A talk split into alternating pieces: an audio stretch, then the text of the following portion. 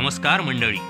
तुमचं स्वागत आहे मित्रमंडळ निर्मित गोष्टी बिष्टी या मराठी पॉडकास्टवर. नमस्कार. कवितेमागची कथा. या सदरात आज आपण प्राध्यापक शशिकांत शिंदे यांच्या धर्म या कवितेमागची कथा जाणून घेणार आहोत. घनश्याम सुंदरा श्रीधरा अरुणोदय झाला.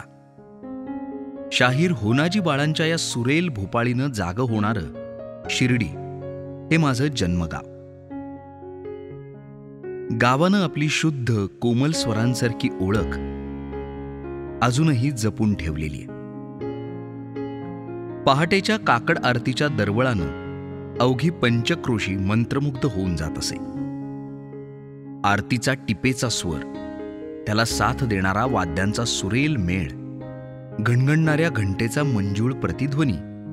या सुगम कल्लोळानं पहाट फटफटत असे. गावातून वाड्यावस्त्यांवरून उसळलेला जनसागर श्रद्धेचा प्रसाद घेऊन हळूहळू पांगत असे.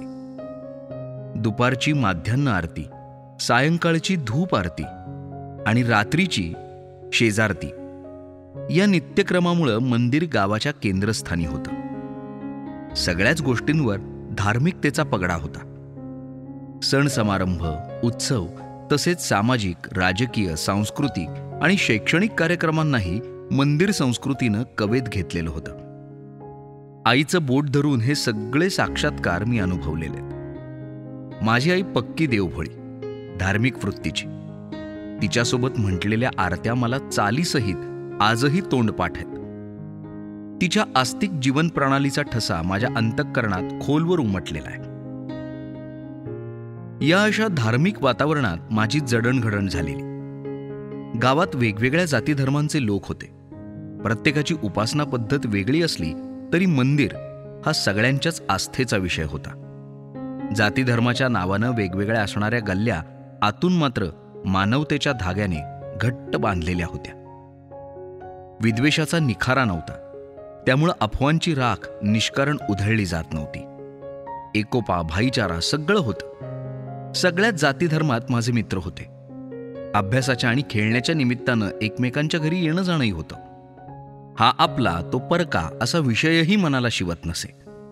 आईच्याही खूप मैत्रिणी वेगवेगळ्या जातीधर्मांच्या अडल्या नडल्या गोष्टींसाठी धावून जाण्याचा तिचा स्वभाव. लहान मुलांचं दुखणं खुपणं तिला चटकन समजायचं. त्यासाठीची तिची काही औषधं आणि विशिष्ट प्रकारच्या उपचार पद्धती होत्या.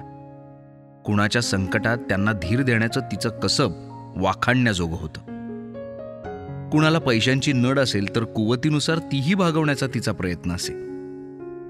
थोडक्यात इतरांच्या मदतीसाठी ती सदा तत्पर असे. हे सगळं मी फार जवळून निहाळत होतो. धार्मिकतेच्या पदराखाली तिनं निष्ठापूर्वक सांभाळलेला हा सामाजिक जाणीवेचा वसा मी प्रयत्नपूर्वक मिळवला. आईचा सामाजिक जाणीवेचा धर्म हा ईश्वरावरील असणाऱ्या तिच्या अढळ श्रद्धेतून निर्माण झालेला होता. त्यामुळेच त्याला समर्पणाची किनार होती. आत्मिक जिव्हाळ्याचा करुणाद्र आशय होता. आणि विसंवादाची फट भरून काढायला थोडी संवादाची माती मिळावी म्हणून ती आयुष्यभर प्रार्थना करत आली. आपल्या परंपरा आपला प्रदेश आपल्या श्रद्धा आणि आपल्या इतिहासानं आपल्याला जन्मताच धर्म नावाच्या चौकटीत बंदिस्त केले प्रत्येक धर्माची स्वतंत्र आचारसंहिता त्यानुसार जगण्या वागण्याचं बंधन मग रीतिरिवाज आणि त्याला जोडून येणारी जीवन पद्धती. परंतु याचा जेव्हा अतिरेक होतो आणि दांभिकपणा वाढत जातो तेव्हा धर्माला वाकवणारी बळकट व्यवस्था निर्माण होते. माणसाचं माणूस पण त्याच्यापासून हिरावून घेतलं जातं. त्याचा पोशाख राहणीमान प्रतीकं सगळं बदलतं. आणि धर्माच्या मथळ्याखाली त्याची बटबटीत ओळख निर्माण होते. आतला माणूस असहाय्यपणे मरून जातो. विविधतेनं नटलेल्या या देशात मला धर्माचं सार्वभौमत्व मान्य आहे. परंतु धर्मालाच कुणी पाय म्हणतं आणि त्याशिवाय जीवन अनुसरणं अशक्यप्राय म्हणतं तेव्हा त्याची खरोखर कीव येते. शाळेच्या नोंदणी रजिस्टर पुरता धर्म मर्यादित ठेवून माणूस म्हणून जीवन जगण्याचा प्रयत्न केला तर कितीतरी प्रश्न चुटकीसरशी निकालात निघतील. परंतु धर्माचं राजकारण करणाऱ्या मुखंडांना ते नको असतं ना? वादाची ठिणगी टाकून आगपेटीतील धर्मरूपी तांबडा फॉस्फरस त्यांना नेहमी धगधगत ठेवायचा असतो. कुंपण घालून मिळकतीच्या हिश्श्यासारखा धर्म त्यांना वाटून घ्यायचा असतो. मग दंगली घडवून घरं पेटवली जातात. माणसांना जाळलं जातं. देश बेचिराख होतो. कोणीतरी एक महात्मा ही वाढत गेलेली दरी सांधण्यासाठी अहोरात्र प्रयत्न करतो. विसंवादाला संवादाचा मुलामध्ये पाहतो. परंतु निग्रही सत्याला घाबरून त्याच्या जर्जर देहाची अक्षरशः चाळण केली जाते. लहानपणी असलेला धार्मिकतेचा पगडा आणि त्यातूनच पुढे विकसित झालेला सामाजिक जाणीवेचा धर्म. नंतर मतलबी धर्मानं घेतलेलं उग्र आणि भयावह रूप. धर्म ही कविता लिहिताना हा सगळा दस्तऐवज मस्तकात होता. धर्म म्हणजे दीन दुबळ्यांविषयी असणारा कळवळा. गरजवंताला दिलेला मदतीचा हात. उपेक्षितांसाठी उभा केलेला हक्काचा निवारा.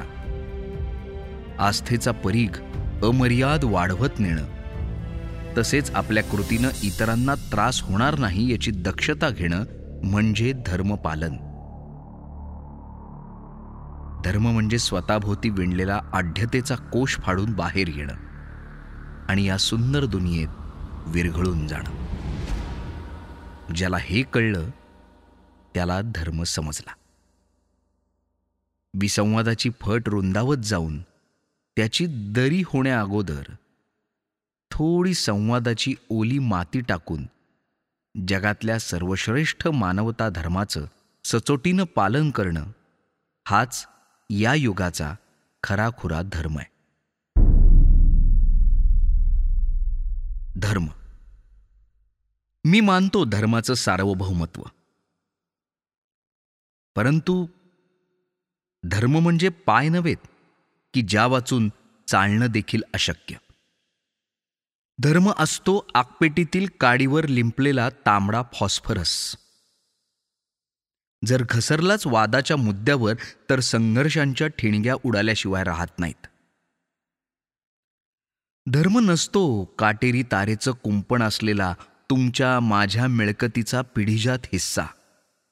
अथवा कागदावर लिहिलेल्या धर्म या अडीच अक्षरी शब्दांच्या उंची इतका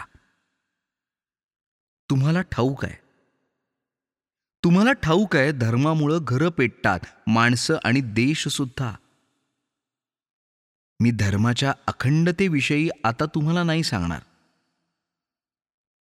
फक्त तुमच्या माझ्यातील वाढत जाणारी विसंवादाची फट भरून काढायला थोडी संवादाची माती मिळेल का? म्हणून हवी तर मनपूर्वक प्रार्थना करेन. आजच्या या लेखाचं आणि कवितेचं लेखन केलं होतं प्राध्यापक शशिकांत शिंदे यांनी.